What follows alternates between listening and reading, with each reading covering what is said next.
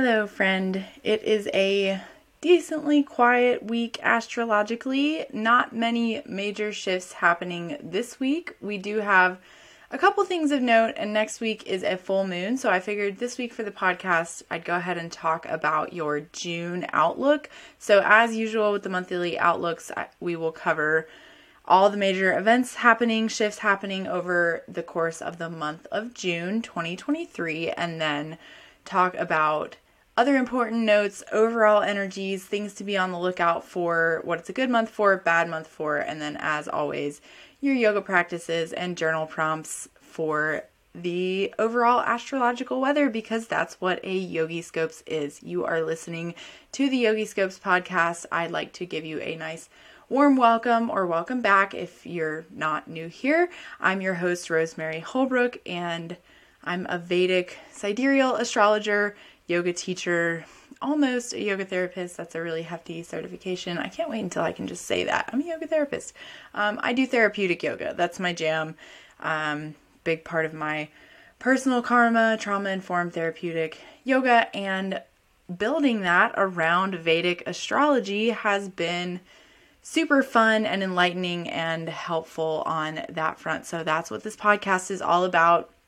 Therapeutic yoga practices for the current astrological weather, and we're going to talk about what's going down in June. So first of all, it's not quite June yet. It's May 24th as I'm recording this. We have a couple things of note before we get to June. The last couple things in May is on the 27th of May, Jupiter and Rahu will exactly conjoin around 9:27 a.m. Eastern time. So I use Eastern Standard Time, like New York time zone. That's where I live. So you can always convert that into your own time zone.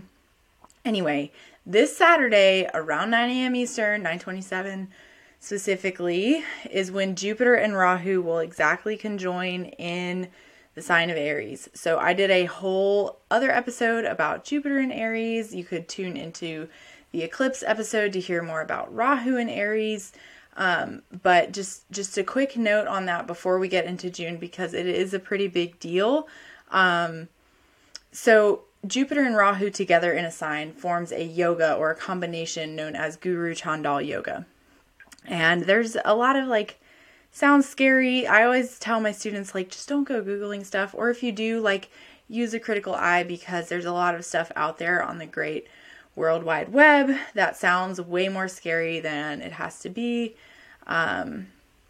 Anyway, Guru Chandal Yoga is yogas mean combinations. As you may know, that yoga means yoke or union.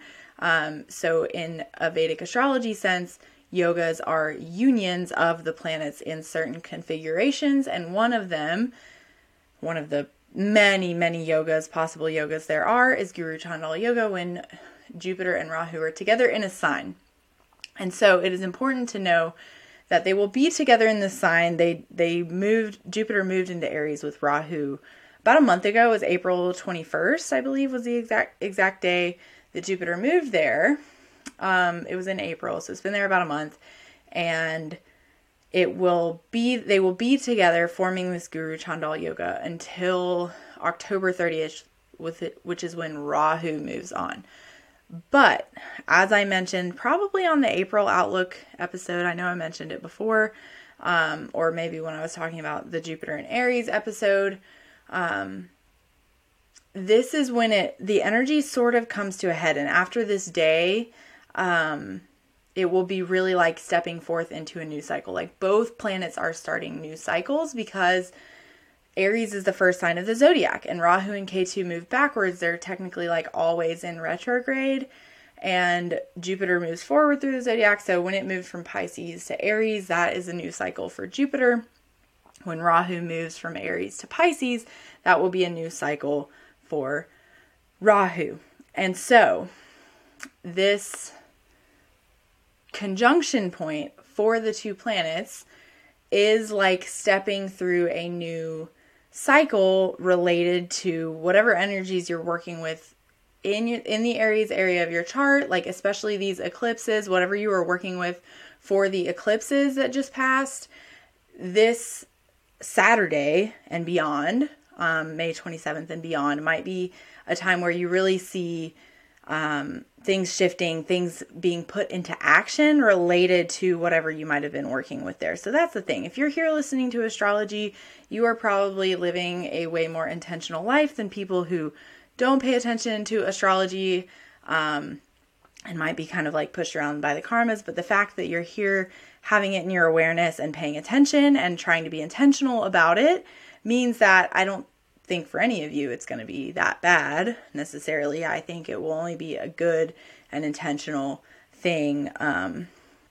So just quickly in a nutshell, if you don't want to revisit the Jupiter and Aries episode where I talked about this more in depth, a Guru Chandal Yoga. So Jupiter is Guru. Rahu represents this like insatiability and sometimes like addictive qualities, or Rahu is a head without a body. So the archetype of Rahu is very much like consuming, taking in all of this sensory information with no way to digest that information. And Guru, Jupiter, the teacher, a guru, could be sort of like the one to digest the information for you. So that's often helpful. The themes of the Guru Chandal Yoga are you digesting the information, the knowledge that you're taking in, and the fact that Jupiter, or this conjunction in general, is happening in Aries has to do with birthing new things, new cycles.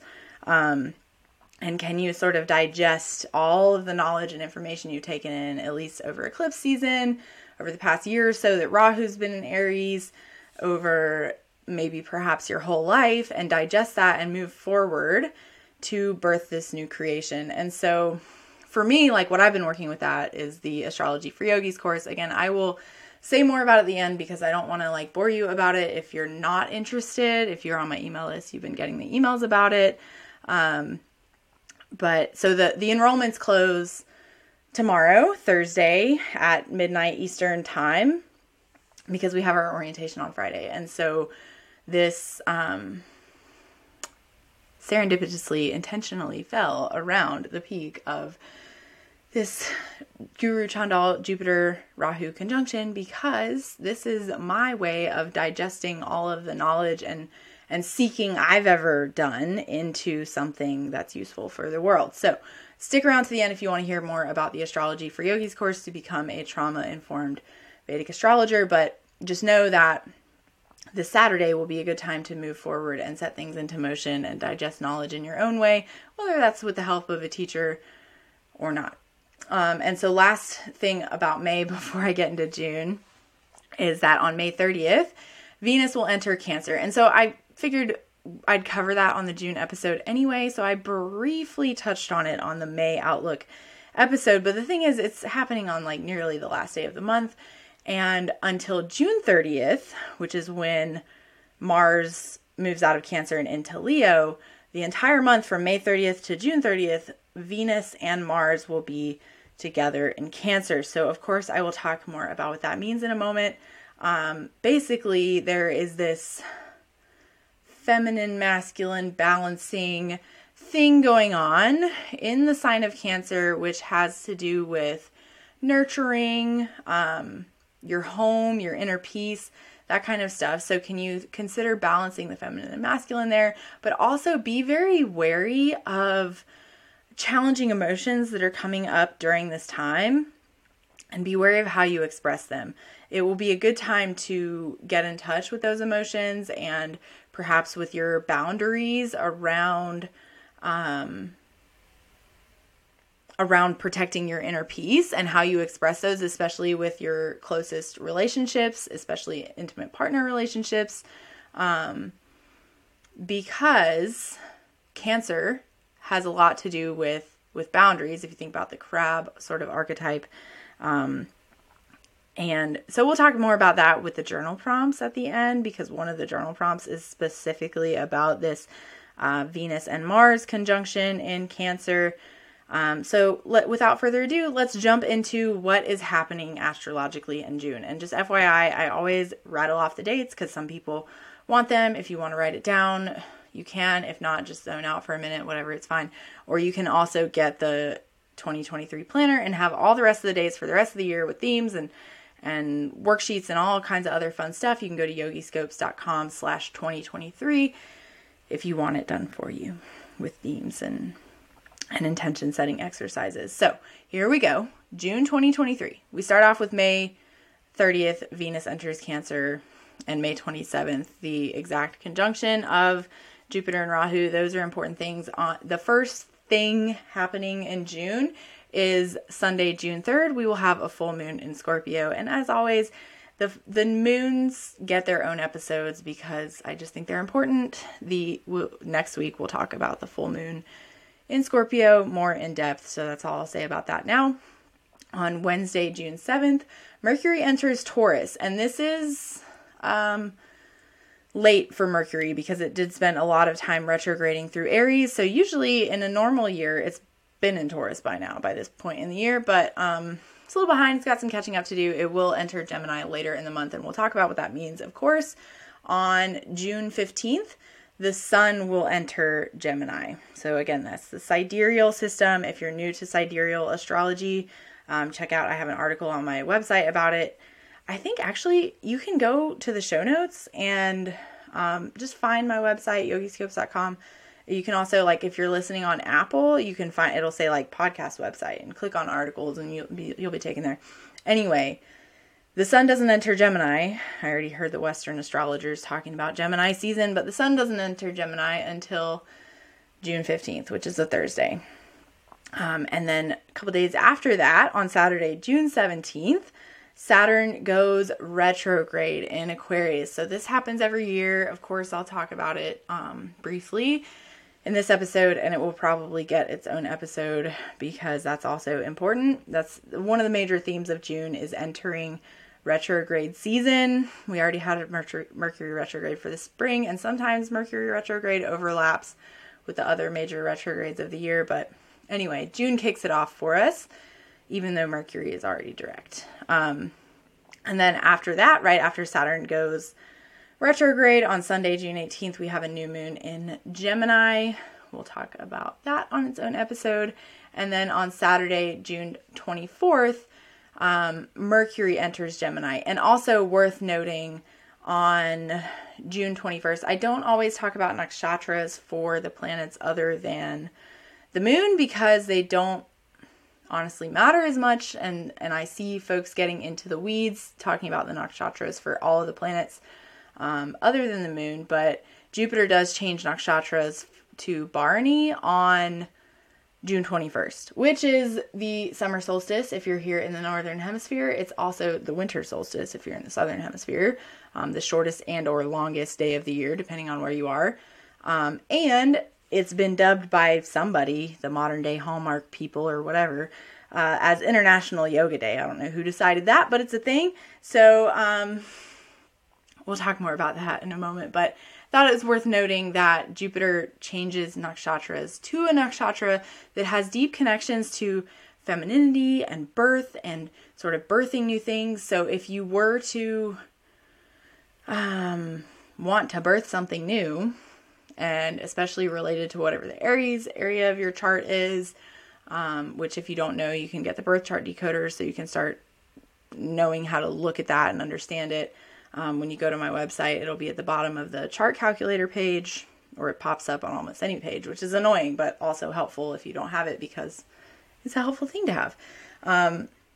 So anyway, if you want to birth something new in the Aries area of your chart, especially when Jupiter moves to Bharani on the summer solstice, or especially those of you that are in the northern hemisphere, for those of you that it is the summer solstice for June 21st, it would be a good time to be like bringing that into fruition around June 21st or starting then.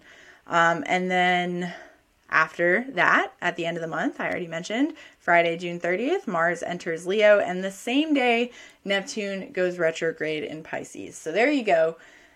That's what's happening, and let's talk now about the other like important points and overall energies for the month. So first important point, I already sort of touched on this.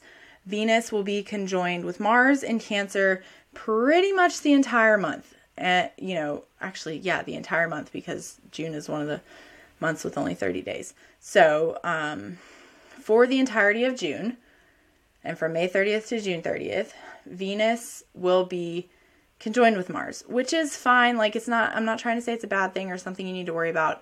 But I do think emotions will run high, and I do think it's also a good time to consider your boundaries, especially around whatever you might be creating or putting into the world, because that's Venus a lot, like whatever you're creating or putting into the world, your creative expression.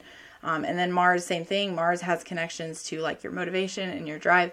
And if you feel like you are suffering motivation-wise, if your motivation and drive is suffering, perhaps you need better boundaries around things that will protect your willpower to put what it is in the world that you want to put in the world. And also, if you are experiencing big emotions around those things, that's another time when it's a good time to examine your boundaries, because so this is something Brené Brown talks about a lot. And gosh, I miss her podcast. Anyway, she talks about how envy is not a function of like anger, or it's like not what you would think. Anger or envy is not so much wanting what the other person has. It's more about resentment. It comes from resentment for like, you could probably have that if, you know, to some degree. Sometimes there's like more nuance involved, like privilege, whatever. But most of the time, we don't feel jealous of somebody or envy towards somebody or resentment towards somebody. That's what it is that Brené Brown talks about. Resentment is a function of envy. So if you feel yourself experiencing anger or resentment towards somebody, it's probably because you envy them for something. And sometimes, like, so way overly like personal example, but this is, you might be able to resonate with this. When perhaps my husband is like chilling and I'm like doing chores or something, and I'm like mad at him for chilling while I'm doing chores, that doesn't have anything to do with the balance of labor in our household. It might be in your household that it does, but in our house it doesn't, because there are plenty of times that my husband's doing chores when I'm chilling, right? So it just so happens that sometimes I might be grumpy because I'm doing chores and my husband is chilling, right? And if I am grumpy about it, I have to realize that it's not the fact that he's chilling that's making me mad. It's the fact that I'm tired and I want to be chilling, right, too. And so it has more to do with like my internal experience. So that's an example of like what I'm trying to talk about here. If you feel yourself getting mad, you know, most of the time it's, or like also with that envy thing, separate but similar and related to this energy, if you envy somebody, so if you resent somebody, it might be because you envy them. Like if I resent my husband because he's chilling while I'm doing chores, it might be because I wish I could be chilling, but I have to do my chores. But there are plenty of times, like just FYI, that he's doing chores and I'm chilling. And so I don't know if he has an internal experience of grumpiness. He certainly doesn't express it if he does. But if you do in your situation, you might examine if it's a imbalance of labor, or if it's like a, are you getting your needs met? Are you advocating for yourself so that you have those times to chill? If you're not, if you don't, then definitely, certainly advocate for yourself. But so anyway, what I'm saying is this Venus and Mars conjunction in Cancer, gender roles around the home are a thing, are a part of that energy. Masculine, feminine balance within yourself, and how that masculine, feminine, balance within you contributes to your sense of inner peace or not. So all these things are top of mind while Venus and Mars will be conjoined in Cancer. And so I hope that made sense. And I hope also, just last thing I want to say about that is like, Cancer is all about boundaries. Mars might give you the drive to want to protect your inner peace. Just be careful if you do have big emotions being brought up.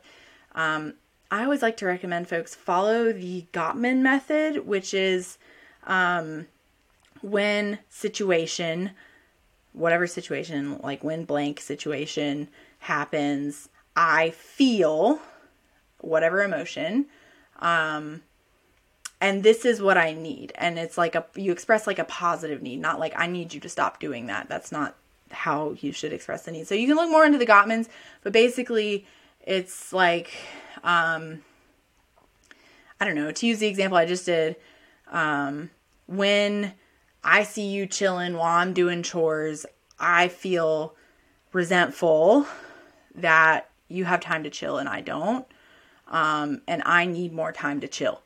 So what can we do together to figure out how I can have more time to chill? That's not, I don't know, I have time to chill in my life. So, you know, apply the example to your life. But if you don't, if you find yourself not having time to chill and you're resentful about it, then maybe explore the boundaries. But the important part here, especially with the Venus and Mars conjunction, because you might be feeling heightened emotions and like fighting about it, because that's the Mars energy. The Venus energy is heightening your emotions. The Mars energy is making you want to fight about it. Can you explore it within that Gottman framework of what's the situation and what do you feel? And remember, feelings aren't verbs. You don't feel attacked, right? That's like saying, instead of saying like what feeling do you feel if you feel attacked? Like, if you find that the feeling you're coming up with is a verb, go a layer deeper and find what the feeling is when that verb happens, because the verb is more than likely more related to the situation than the feeling. That's all I'll say about that. That's enough about. So, but if you want to explore it more, like, I'm here for you. And next important point is that this is the major start of retrograde season. So we have Saturn going retrograde this month, which is sort of a big deal. It also happens every year for like 4 or 5 months, and it usually happens in the summer. And so that contributes to what I've kind of been alluding to for the past couple episodes. Like, there's a couple reggae songs I can think of, like Summertime, Loon's Easy, the Sublime song, or there's I want to say it's Stick Figure.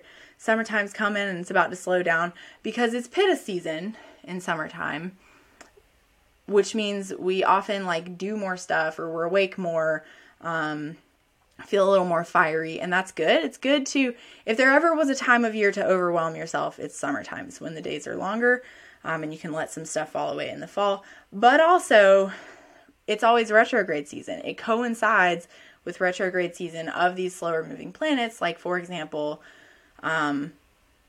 Saturn and Neptune are going retrograde this month. And the good news is Venus goes retrograde in July. I've been mentioning that, and it will spend the majority of its retrograde time through Cancer. So that's why it's extra important to pay attention to the Cancer area of your house, or of your chart, the house that Cancer governs over. Get your birth chart decoder. If you're not sure, it will help you figure that out.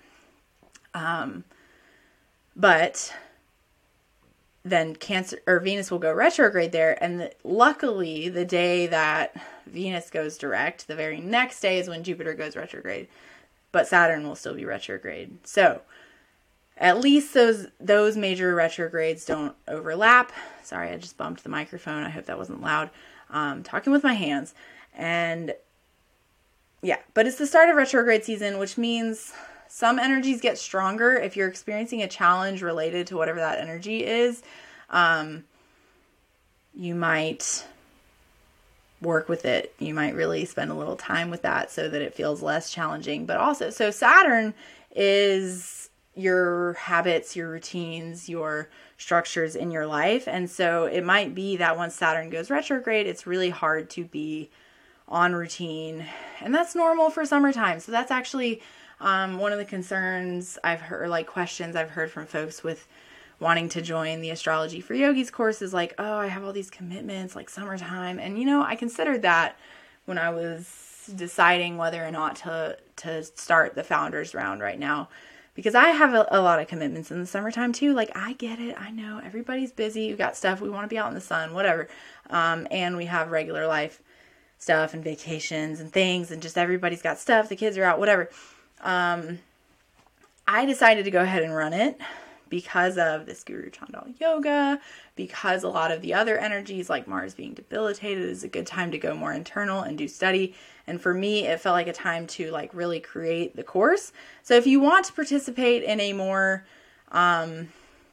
like sort of polished version, the curriculum will be more finalized by the second iteration that will start in the fall. That's also like I've already chosen a pretty astrologically significant date. It'll be mid to late September when enrollment will open, and we'll actually start in late September, October with the course. So you can join the second round, but the founders round is going to be special and better for a lot of reasons, I think, if you have the capacity to join now. But anyway, it's like, I know this. I know astrologically people will be getting off routine. People will have a hard time, maybe making the commitment right now, because maybe you're looking at your calendar and you know that especially come mid-June, some shit's going to go down and it's going to be hard for you to be on track, whatever. That's Saturn retrograde. And, one of the best ways to combat that is to stay in touch with a teacher. That's one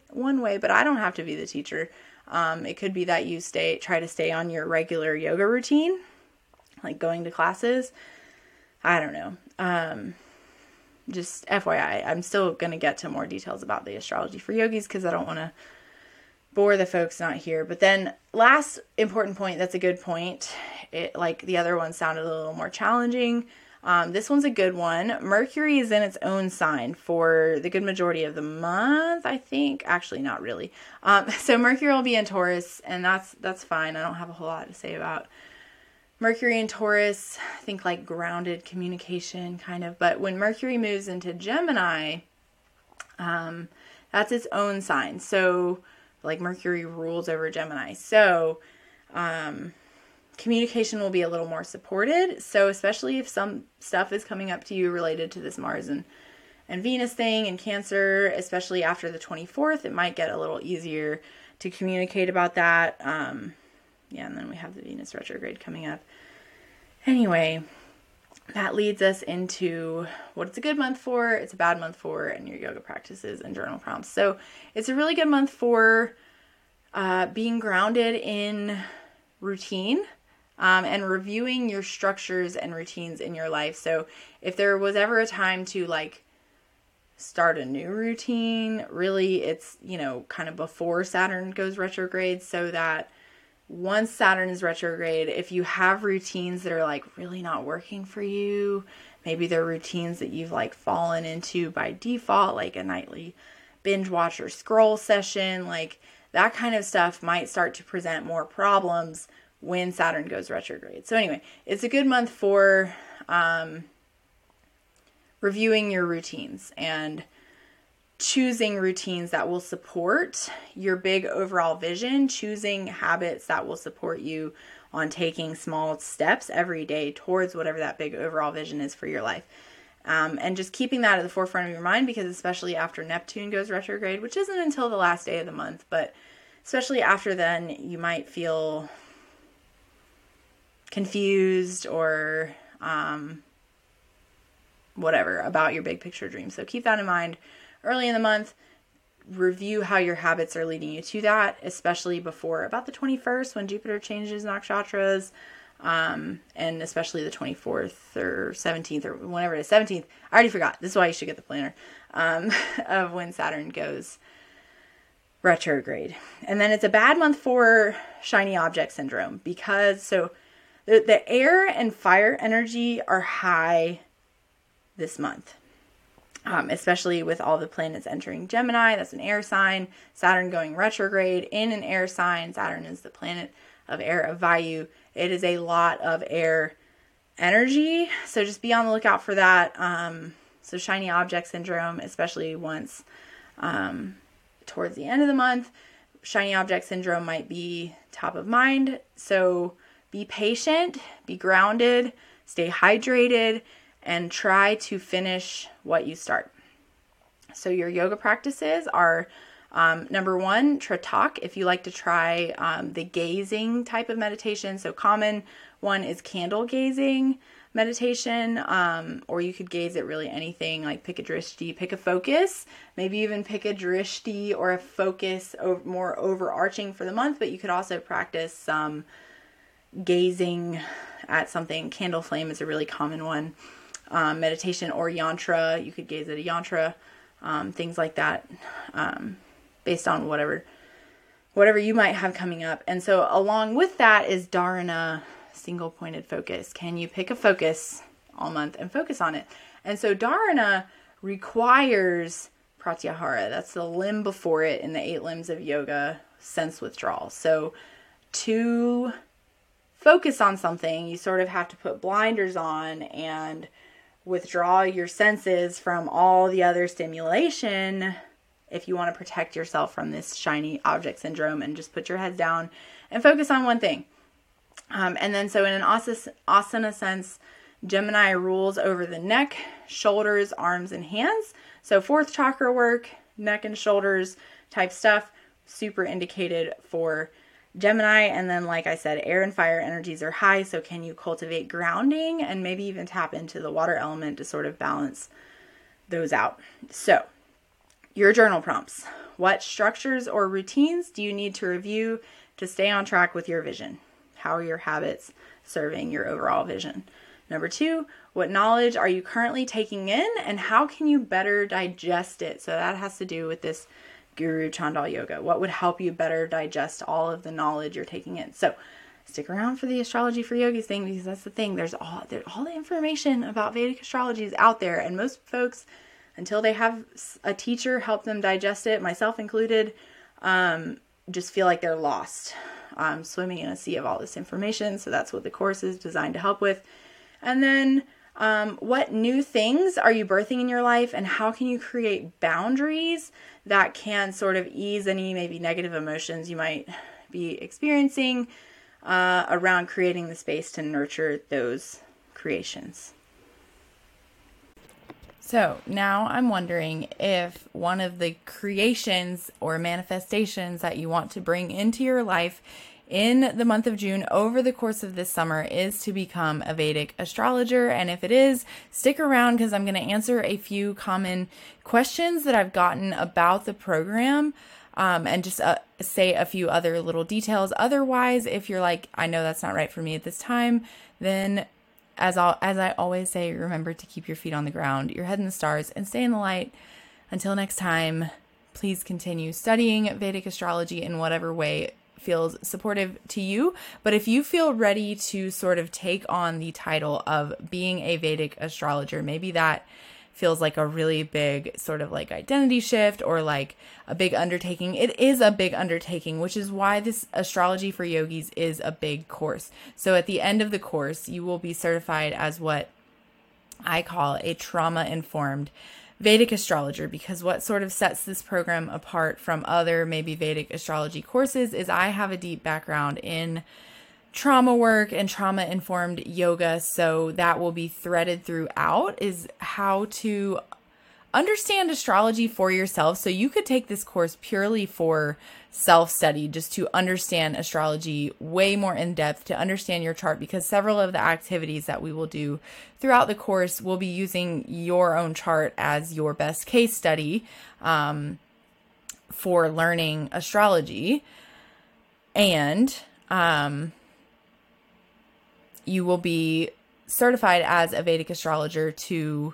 You could give readings, right? If you wanted to. You could also, you know, do what I do here, like give people yoga remedies. So if you might notice, maybe you study Vedic astrology, you know, through the internet or books or like other teachers, whatever. And you might notice the remedies given often for Vedic astrology is things like mantras, or I even had somebody come and join the first round of the Mercury retrograde meditation challenge, and this person had been assigned by an astrologer all these like Jupiter mantras for her Jupiter. And I just kind of remember this person reflecting that she didn't really understand the mantra. It was like hard to stick to.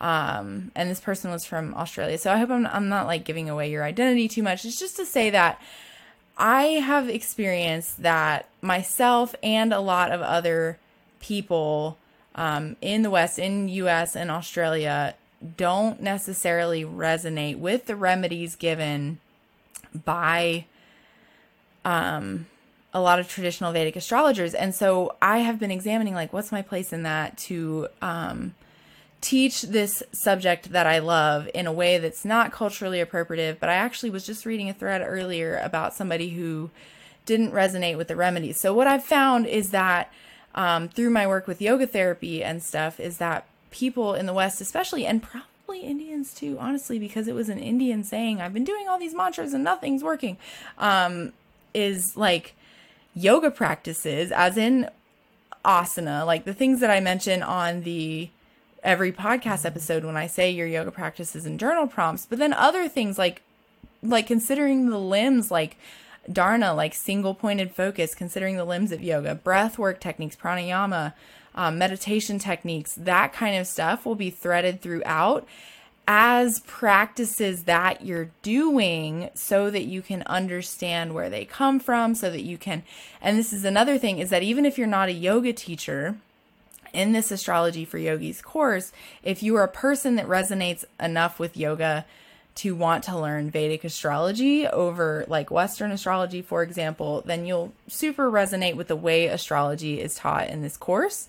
And if you are a teacher, it will just empower your teaching. So that's to answer the sort of question that I got, that like, you know, like what if I'm not a yoga teacher, or like what if I am? So you don't have to be a yoga teacher to resonate with this, but the other question I got, it just, you have to like yoga enough to care to learn about astrology through doing yoga practices in your own life and implementing this stuff in your own life. And the other major question I've gotten is, will I get certified? And what does that mean, right?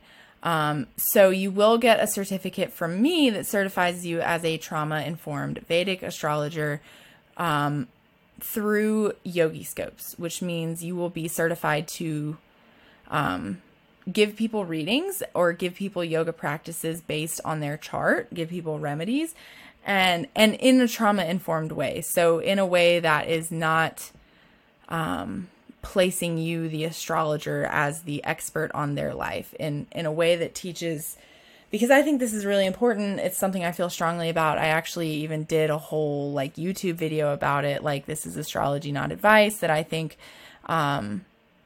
this culture needs to pervade in the yoga world still, even more than it is in the astrology world, even more than it is in the medical world. Like that your clients, folks that see your students, whatever, are experts in themselves. And anyway, so that will be an element of the training program. And what do you get certified as? You get a certificate from me, but why should that mean anything to you, right? So if you're a yoga teacher, the certificate from me will give you continuing education credit with the Yoga Alliance. If you're not a yoga teacher, you might not care about that.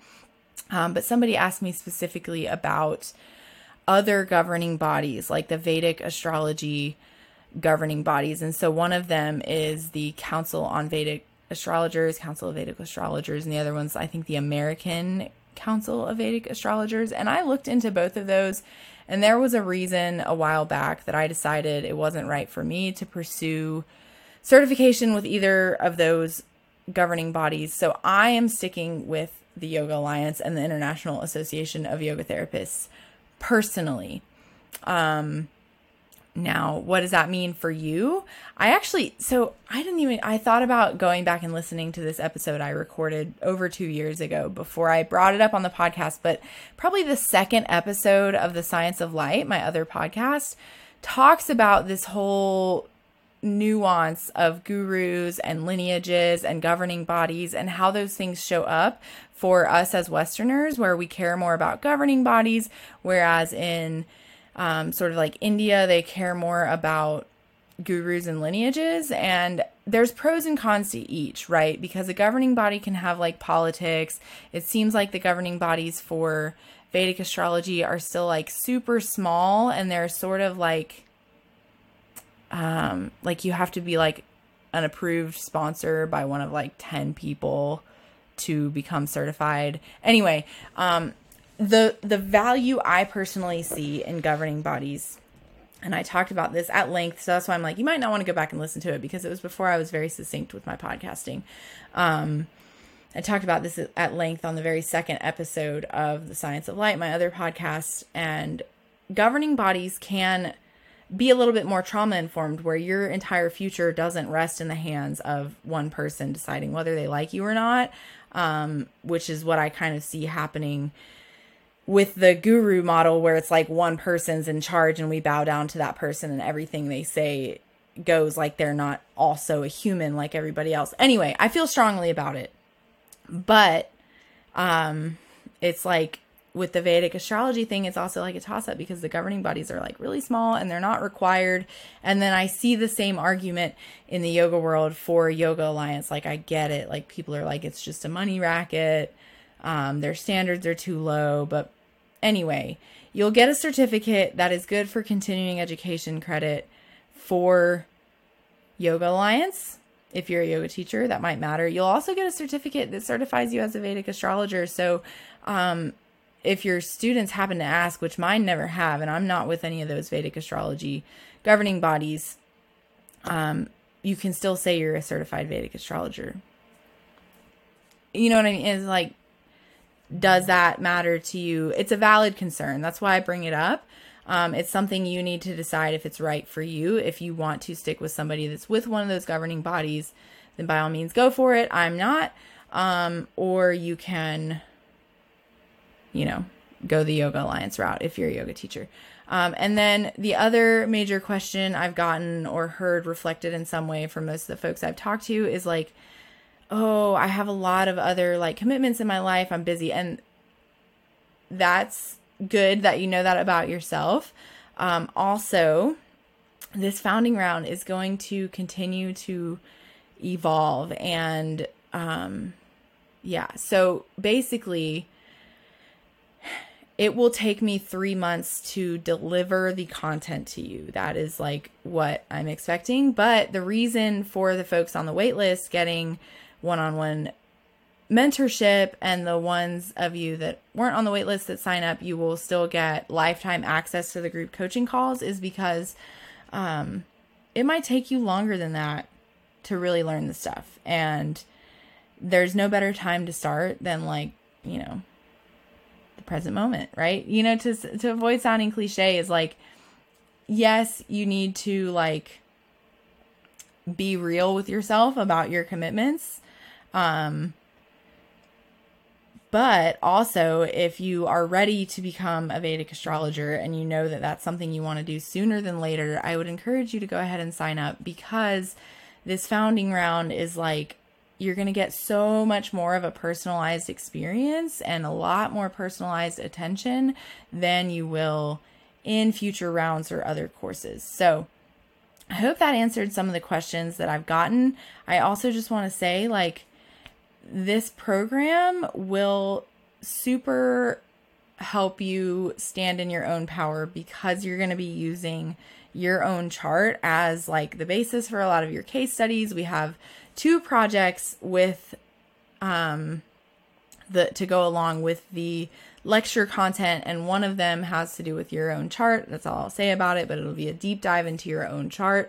And the other one will have more to do with helping you choose a research area of focus. Like, for example, for me early on, I researched a lot about genealogical astrology. I wanted to see like parents' charts and their children's charts and compare. And I did a lot of readings where I would look at children's charts of the parent that came and do these like genealogical things, or look at people's parents' charts if they knew their parents' info. So that was like an early on area of focus.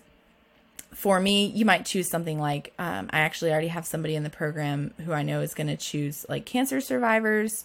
You might choose something like addictions, or like if you want to. And so that will help you with your marketing, doing that project. So anyway, I think the program is going to be really fun.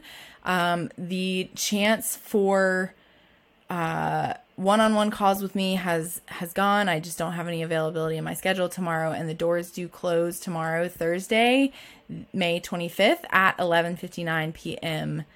Eastern time. So get in there. I will be more responsive than I've ever been via either social media message or email, rosemary@yogiscopes.com, if you do have more questions. If you're just like dying to get on a one-on-one call, maybe we can see, but I don't have any time to just say like, here, I'm available for calls. I had that the past few days. So yeah, so get in there. Let me know what questions you have. I'm really excited to go on this journey with those of you that have already signed up. And I hope you have a beautiful month of June. And I hope whatever you are trying to birth into the world in the month of June and beyond is beautiful and works out for you, whether it involves becoming a trauma-informed Vedic astrologer through the Astrology for Yogis course now, in the future, or never. So I just wish you the utmost success, and I thank you for letting me be a part of your journey, no matter how big or small. So until next time, friends, keep your feet on the ground, your head in the stars, and stay in the light. Take care.